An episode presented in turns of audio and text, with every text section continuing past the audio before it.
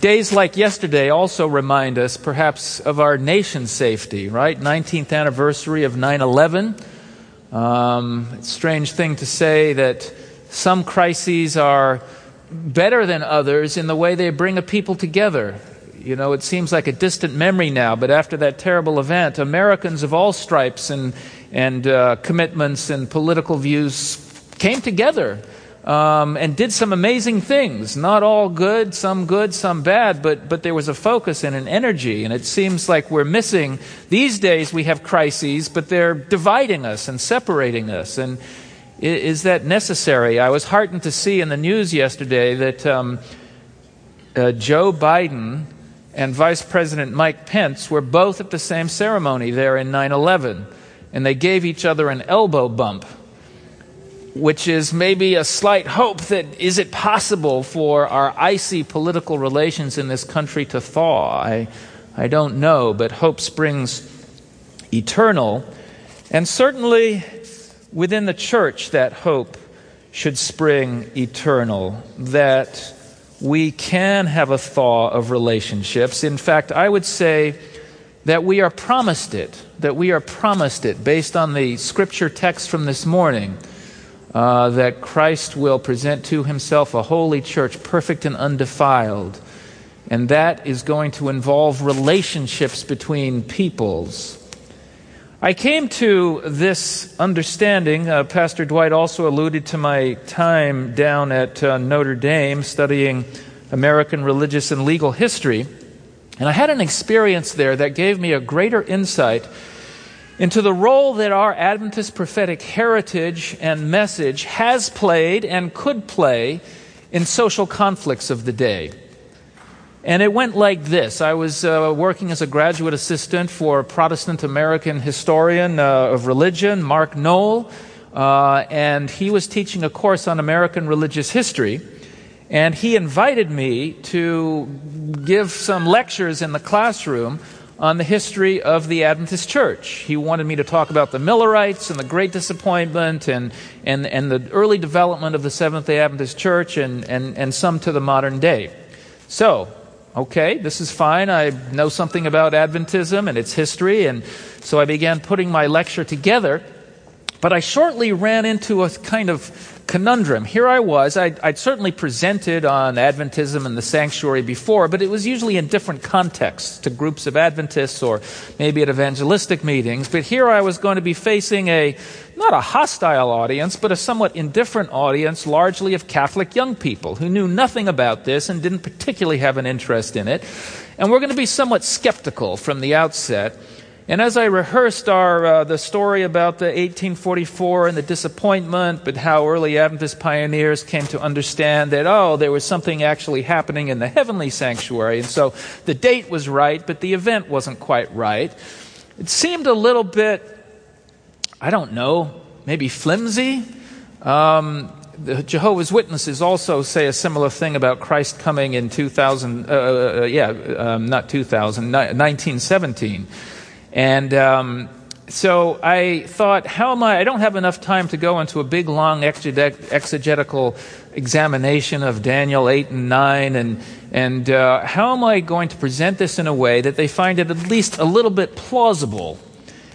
And so I did some thinking about both my the, the American history that I was studying at the time, and some points that our pioneers had made about the cleansing of the sanctuary not just being a heavenly manifestation or concept.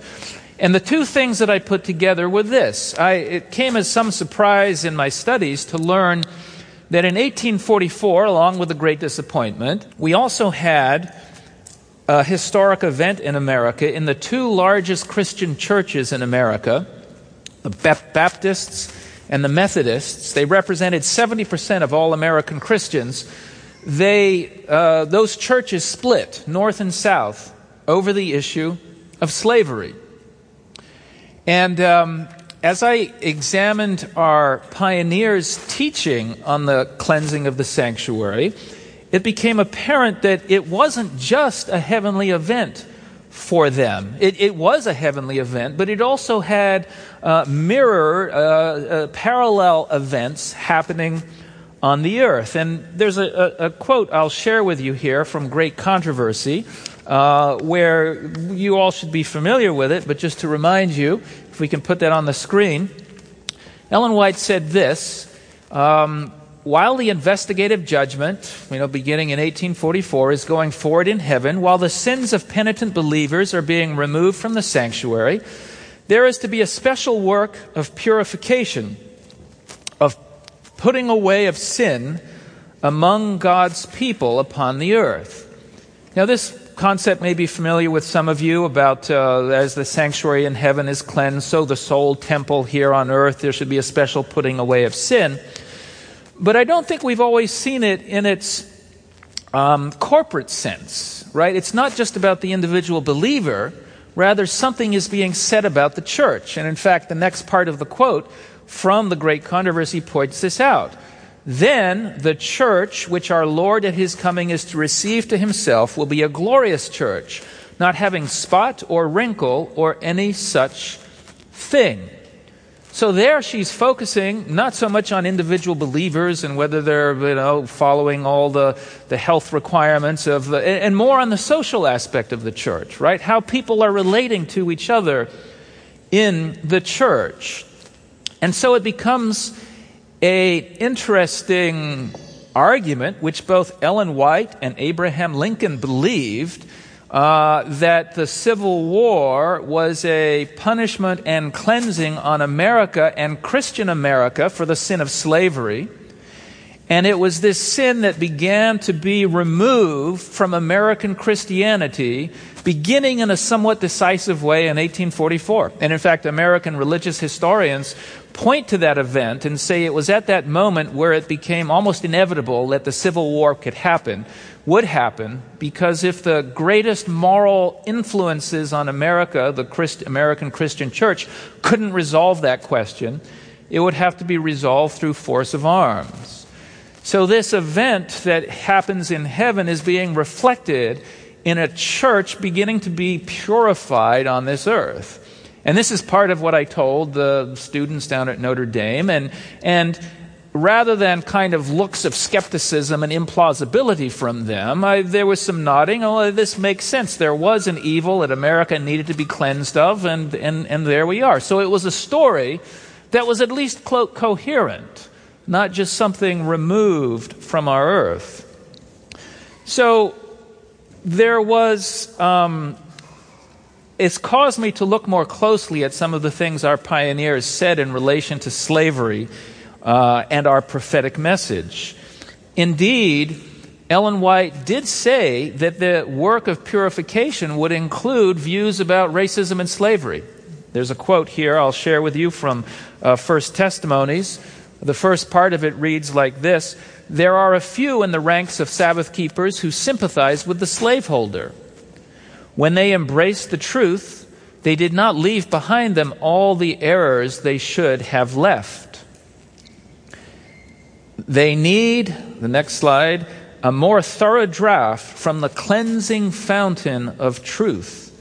Some have brought along with them their old political prejudices, which are not in harmony with the principles of truth. We often say we're supposed to keep church and state separate, politics and religion separate. But this quote would suggest that you need to allow your religion to cleanse and purify and make right your politics, at least if some of your political views involve not treating other people as fully in the image of God. And that the cleansing that took place in the heavenly sanctuary needed to be reflected by a cleansing here uh, even of church members' views of slavery and race. This insight hasn't just uh, been mine alone over the last decade, but a number of Adventist historians, Michael Campbell at Southwestern, Kevin Burton at Southern, is completing a dissertation where he's showing that Adventism significantly overlapped with the abolitionist movement. They shared offices, they shared printers. At times, they even shared meeting halls, advertising lectures by abolitionist and second coming preachers at the same time as part of the same program. Their prophetic outlook was wrapped up in seen often through the prism of social ills and of slavery. Think about the three angels' messages for a moment. The first angel's message to every nation, kindred, tongue, and tribe and people identified the fact that Adventism should be shared equally with all people who are in the image of God. And they viewed the judgment hour as falling especially heavy on the United States because of the sin of slavery. The call to come out of Babylon, I'd always associated it with the call, of course, to, to leave the Sunday keeping churches and to keep the Sabbath. And it wasn't until I went to Notre Dame and read more widely in church history that I realized there were actually others proclaiming the second angel's message coming out of Babylon, but they applied it to coming out of churches that supported slavery. So there was a parallel movement of coming out of Babylon, and the Adventists also embraced this coming out because of slavery. In our retelling of it, we tended to overlook and drop the slavery part and focus on the Sabbath part. And you can see how the two are very closely related Sabbath, creation, image of God, and treating all people equally. Finally, the third angel's message, the mark is given by a beast whose speaking as a dragon was seen in its support of slavery and racism. The lamb like beast with a two horn that speaks as a dragon when I was raised, I was told, yes, freedom and equality, religious rights, civil liberties, and some point in the future, America will undermine these and speak as a dragon. But our t- pioneers didn't believe that. They actually believed America was doing both those things at the same time. If you go back and you read the review from the 1850s, you will find articles and editorials and even a three or four page poem by Uriah Smith talking about the lamb like beast speaking as a dragon, then in the form of slavery and racism. Now, let me ask you this Was the issue of slavery a politically divisive issue? Probably the most politically divisive issue in the history of our country. Congress was constantly divided about it. We think we're in a cultural civil war. Well, back then they were on the verge of and eventually ended up having a real civil war over this issue. But our pioneers didn't let the fact that slavery involved politics deter them from speaking to the moral questions of slavery and the need to support the image of God in all peoples.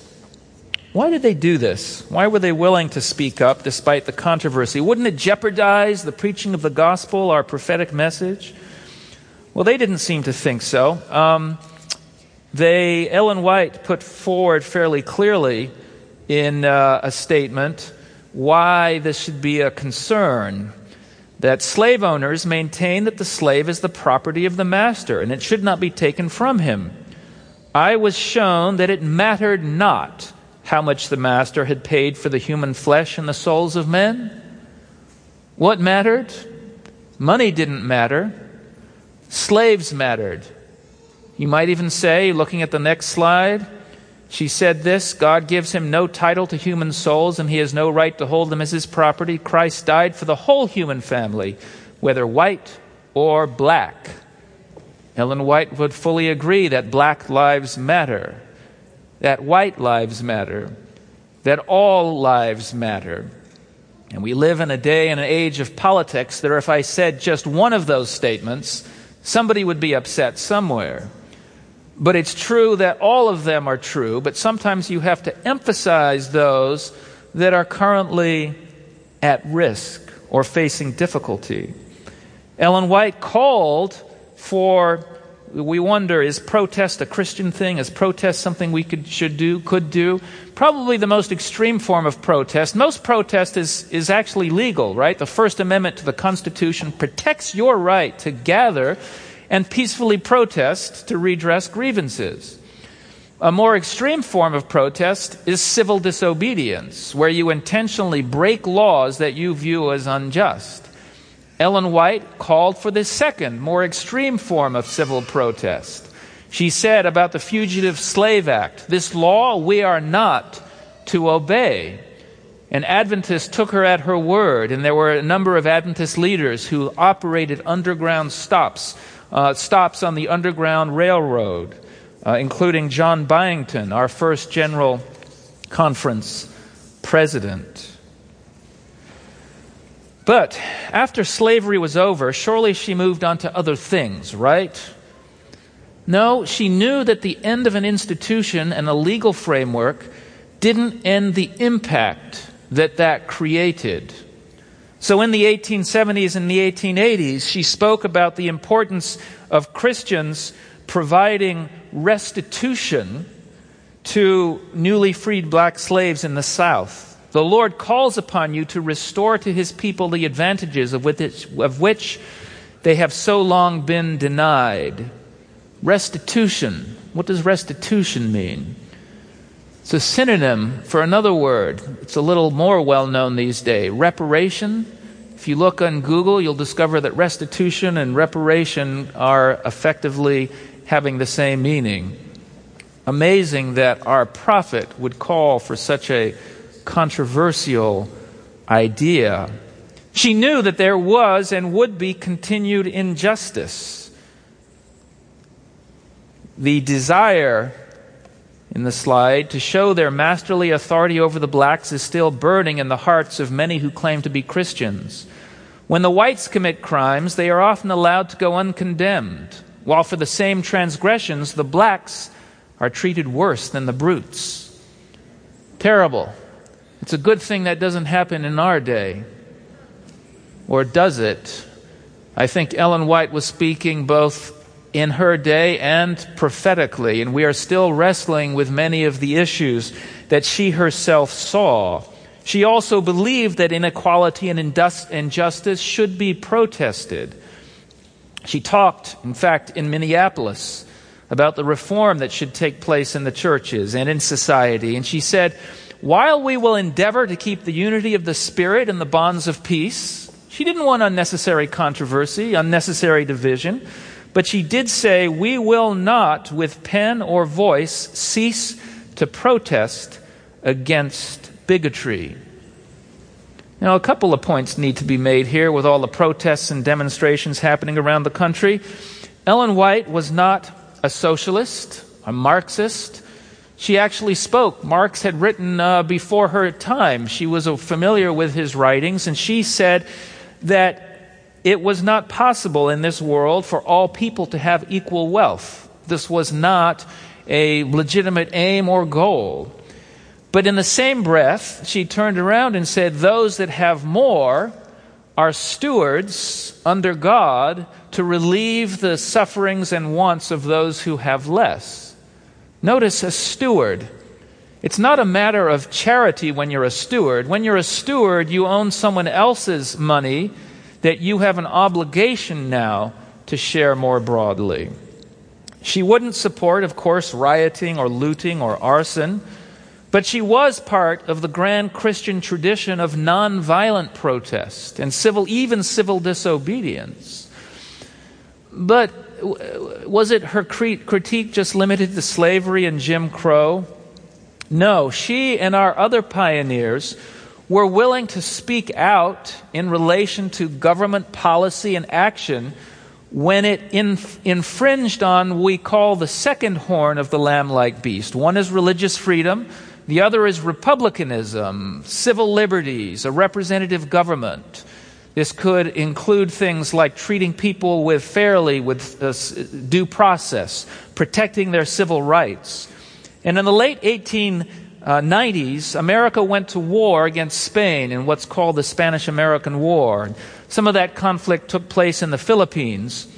Um, the Adventist press openly criticized calling this American imperialism and colonialism based on their understanding of Revelation 13. They pointed to religious liberty concerns, with the war being justified in part by the chance to bring Protestant democracy to a Catholic colonial system. But they also critiqued it on grounds of militarism, false patriotism, buying and selling of millions of people, racism. It was mostly against non white Filipinos. Um, the Liberty magazine at the day condemned the war in the Philippines as a race war, particularly a war of Anglo Saxons against a colored race. Historian, Adventist historian Douglas Morgan has pointed out Adventists in this period were not hesitant to apply their apocalyptic worldview to the foreign policy of their own government, and in so doing to hold the government to its own highest standards of human rights. It's not that early Adventists were anti American, they were pro American. They believed that the Declaration of Independence and the Constitution laid out the highest values that any government in history had had.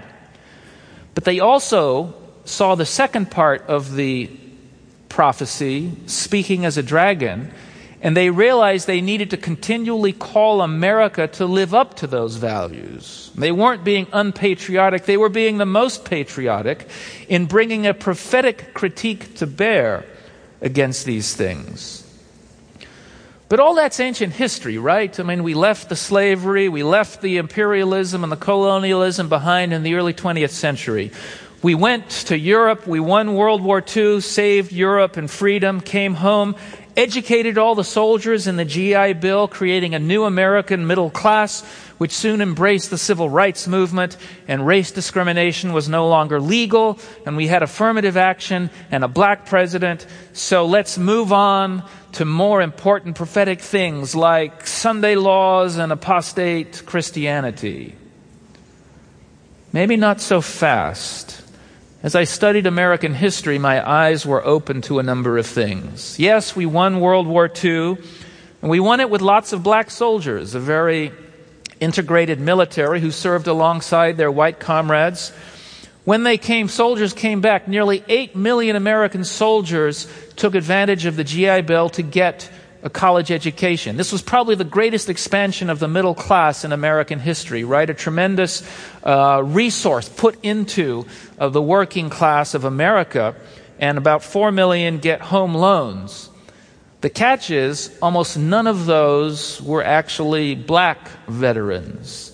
Because at the time, almost all the banks wouldn't give loans to blacks, and the universities and colleges of the country would not admit most of them black students. So, despite it being the greatest expansion of the middle class in our country's history, it actually created a greater divide and gap between the black and the white communities. It's a gap that continues even though this legal discrimination doesn't continue. It's um, created an effect that's continued to this day uh, banks continued to redline black communities into the 70s and 80s, um, refusing loans based on where you lived. And the results of this are still with us today.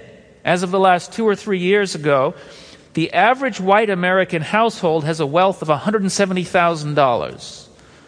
The average black household, $17,000, one tenth. The gap has not changed for 60 years right? And that includes when there was legal discrimination. This gap is the same, and it appears to be widening. The wealth base determines in good part your access to education, health care, and job opportunities. Deaths during our COVID pandemic, some of you have probably seen the news, much higher in minority communities. Why is that? Directly these figures access to health care, good education, and jobs, right? A lot of the essential worker jobs, blue collar, frontline jobs, are disproportionately taken by minorities. But what do these social issues of wealth and poverty have to do with prophecy? You know, we've got rid of the formal system of discrimination. Surely we can just move on and, and, and uh, work in a free economy where everyone has equal opportunity. Oh, if that were the case. I think earlier I said that Ellen White wasn't a socialist, but neither was she an untrammeled capitalist. And if you read her writings, she drew principles from the scripture, Old Testament especially, read patriarchs and prophets, the treatment of the poor. But she was also familiar with Revela- the fourth angel's message. Fourth angel, where's the fourth angel found? Revelation 18 the fourth angel comes down, adding its call to the first three. And in that chapter is one of the most remarkable critiques, and I've really never heard it preached on before, of Western imperialistic commercial activity that would describe the West for the last three or four hundred years. There's a list, Revelation 18, 10 to 13. The merchants of the earth, as Babylon falls, will weep and mourn over her, for no one buys their merchandise anymore of gold, silver, precious stones and pearls, fine linen, purple, silk, and scarlet, every kind of citron wood. And it goes down a list of all these items that are sold nationally and internationally. But then it ends with the point that this list is leading to and is trying to make wheat, cattle, and sheep, horses and chariots and bodies and souls of men. Right? All of Western civilization was caught up in the trade of slavery during the 16th, 17th, and 18th centuries. In good part, we built our wealth and our capital enterprises on stolen labor. Yes, it ended in 1865 in most countries and a decade or two later in others, but there was a tremendous uh, um, capital built up by one group at the expense of another group. And what we're having to find here is what some people would call an exploitive capitalism, right? The Bible is not against buying and selling and, and uh, doing the best you can, but it is against it when things take precedence over people. And that happened in a formal way for three or four hundred years in the West. And how non historical and foolish of us to think that all that can be done away with, washed away with, with a few decades of facial legal equality. But we're far removed from that on this campus, surely. You know that we have monuments to this kind of exploitive capitalism and slavery on our own campus. There's been a bit of a controversy lately about Confederate war memorials and what they mean and whether they can be kept or not or moved or not. And in the midst of this, there was an extraordinary um, editorial in the New York Times by a Caroline Randall Williams. You want a Confederate monument? My body is a Confederate monument. And she describes the fact that she's a black woman, considered a black woman, but she actually and has black parents, grandparents, and great grandparents but is actually more white than black. How did this happen? She explains in the slide It is an extraordinary truth of my life that I am biologically more than half white, and yet I have no white people in my genealogy and living memory. No voluntary whiteness. I am more than half white, and none of it was consensual. White Southern men, my ancestors, took what they wanted from women they did not love, over whom they had extraordinary power, and then failed to claim their children. And she's being kind. They didn't just fail to claim their children, rather, they at times bred them to widen their slavery pool, and most of those children were treated as slaves. What is a monument but a standing memory, an artifact to make tangible the truth of the past? My body and blood are a tangible truth of the South and its past. And I ask you now who dares to tell me to celebrate them? Who dares to ask me to accept their mounted pedestals?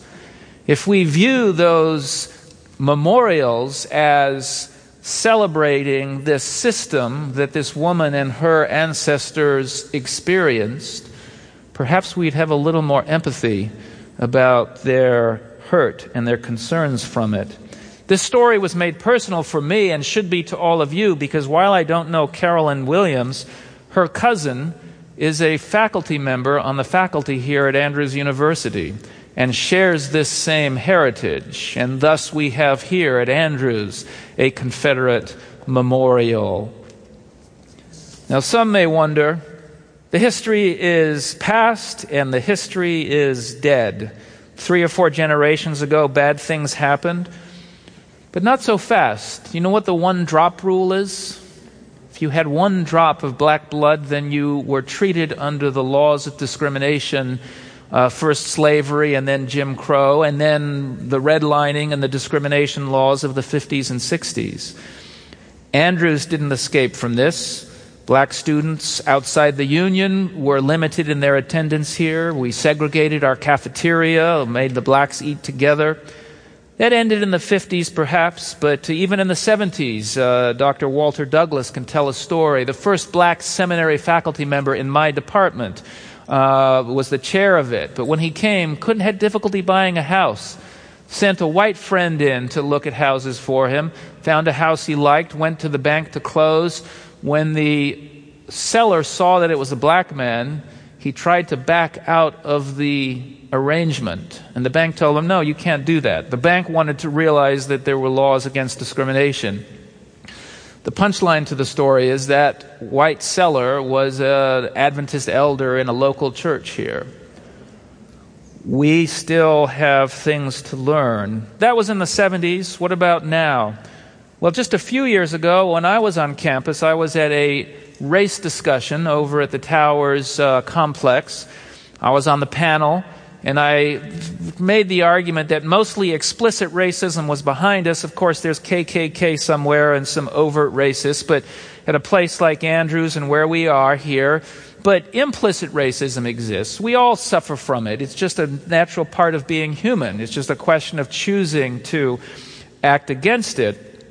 Well, lo and behold, as I left that meeting that night, I walked out and I saw a truck driving slowly in front of that um, uh, building with a light shone on the back of the truck where a Confederate flag was flying.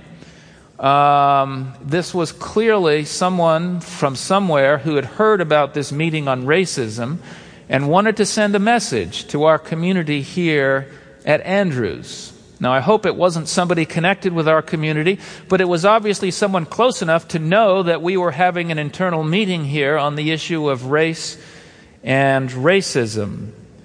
Now, I want to recognize that Andrews and the Lake Union has made important strides. They've issued apologies uh, for our shortcomings and the wrongs of the past.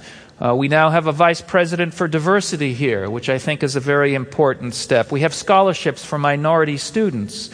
And yet, and yet, more remains to be done. It's true that the hour of worship is often the most segregated hour, not just in America, but on our own campus. There is still distrust and disharmony. There are still separations, both in our church formally and informally. You know, America will never overcome racism fully because we live in a sinful world.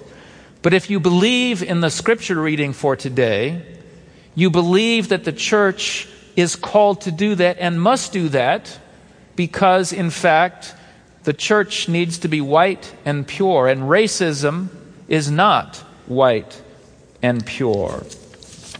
I want to end with a positive story shared some difficult things with you, but to give you a sense that the Christian church has always dealt with this issue, even at the very beginning. In the book of Acts, chapter 6, it's described to us why they chose deacons, right? You all know the story, but this is where we get the deacon, office of deacon. But it was to do with an ethnic conflict over elders, uh, over the uh, Greek widows, who the Greeks claimed were getting less food than the Hebrews. You remember the story. The, apostles could have been offended, taken aback. We don't treat anyone differently. But no, they took the bigger road and said, we need to appoint some other leaders. And if you look at the names of the deacons that were appointed, all seven of those names are Greek names. And I know this in part because one of them is my namesake, Nicholas, leader of the people, something like that. And so they saw this problem. You might consider it the first act of affirmative action in the church, where they said, we need to not just be fair, we need to be seen to be fair, and we need to rise up above these ethnic jealousies and differences and, and take into account the hard and hurt feelings of our brothers and sisters, even if we're not sure we did anything wrong. Now, the key, a key passage in this is verse 7, and I want to share that with you on the screen. After this happened, Acts records that then the word of God spread, and the number of the disciples multiplied greatly in Jerusalem, and a great many of the priests were obedient to the faith. Now, yes, the gospel had been growing before. You know, the Pentecost had happened and, and, and, and the church had grown. But this critical moment is when the church really expands. And the priests, representing the educated and the cultured classes, the educated realize how powerful race and culture is. And they saw that if this group of people could overcome those issues, that there must be something divine here. And isn't that what we're facing today? Isn't that what the world is waiting for? Not for a, another revelation seminar or, or explanation of Daniel, as good as those things are. They're not going to believe or care about those explanations until they see the gospel actually being lived out in the racial divisions and conflicts in our church. So, to set up a difference between prophecy and social justice or treating people fairly is a false separation. People need to see the gospel in our social treatment of others, and then they will care about our prophetic message. Bow your heads with me as I close in prayer. Dear Heavenly Father, we thank you for this time together. I pray and I believe that your Spirit has been, been among us. Take us up to heavenly places, even on this earth, as we seek to overcome the divisions that continue in our midst. Bless us now, I pray this in your name. Amen.